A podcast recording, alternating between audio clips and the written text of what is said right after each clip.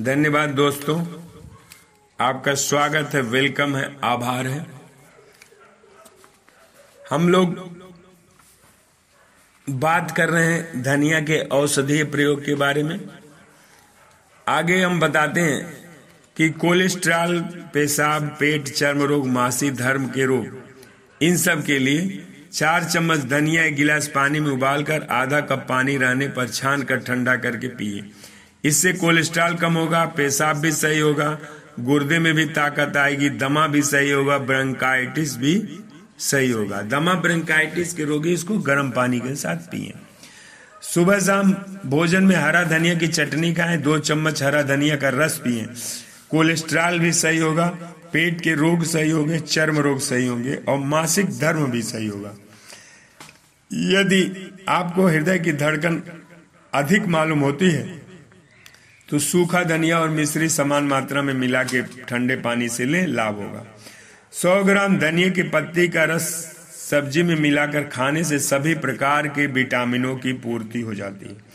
सब्ज़ी में धनिया के पत्ती को पकाने से उसके विटामिन नष्ट होते उसका रस ही सब्ज़ी में काम लेना चाहिए। धनिया की गिरी से ज्वर उतरता है। गर्मी के बुखार में धनिया की गिरी का सेवन गुणकारी है। हरा धनिया दो, बीस ग्राम, मिश्री दस ग्राम। दोनों पीस कर एक कप पानी में घोल कर तीन घंटे, हर तीन घंटे से पिलाने पर ज्वर उतर जाता है, प्यास कम लगती है। सूखा पिसा धनिया और मिश्री मिलाकर पीने से नित्य तीन बार फंकी ले सकते हैं। मतलब सूखा धनिया और मिश्री ये बराबर आप मिला लें और उसको, उसका फंकी बना के लें जैसे ज्वर में भी फ़ायदा होता है। टाइफाइड में धनिया का रस तीन चम्मच, एक कप पानी में मिलाकर दो बार नित्य पिलाएँ, इससे फ़ायदा होगा।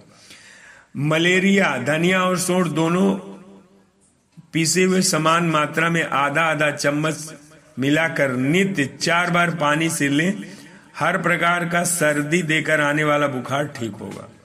फ्लू अगर लग जाए आपको तो आधा चम्मच सूखा धनिया, पाँच पत्ते तुलसी के, पाँच काली मिर्च, दो कप पानी, जरा सी अदरक, सबको उबालते हुए एक कप पानी रहने पर छान कर चार बार पीने से फ्लू ठीक होता है। कब्ज ठीक करने के लिए है। पचास ग्राम धनिया, दो चम्मच सोंठ, एक चम्मच छोटी अरहर चौथाई चम्मच काला नमक, सब मिलाकर खाने से जो है, गर्म पानी के साथ अगर इसको हम खाते हैं, भोजन के पंद्रह मिनट बाद तो हमारा कब्ज सही रहता है और आंतों की खुशकी दूर हो जाती है।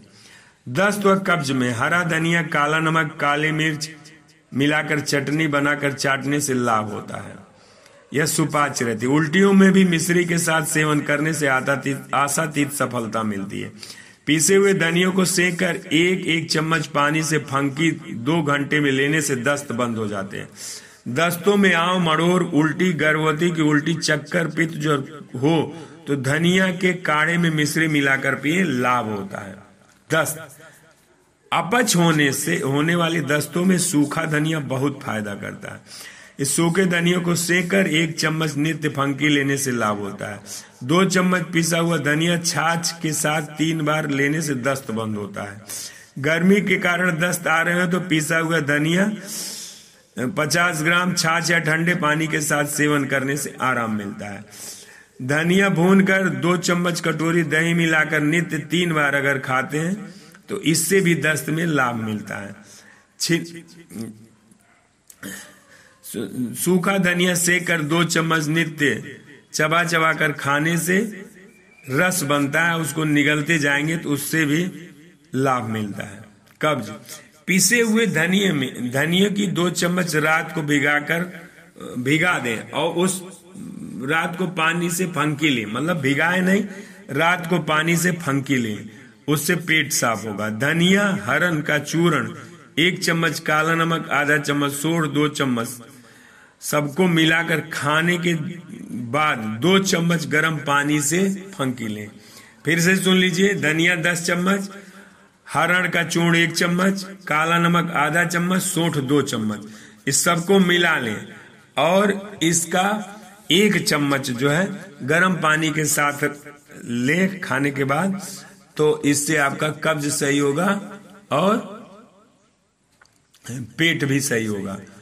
पेट के रोग में और इसका है कि 50 ग्राम धनिया, थोड़ा काली मिर्च, स्वादानुसार नमक मिलाकर अगर खाते हैं, इसको खाने के बाद इसका सेवन करते हैं तो आंत की कमज़ोरी और अपच ये सब दूर होगा। बालक के पेट दर्द, आव बदहजमी हो तो धनिया और सोंठ का काढ़ा पिलाने से लाभ होता है। धन्यवाद।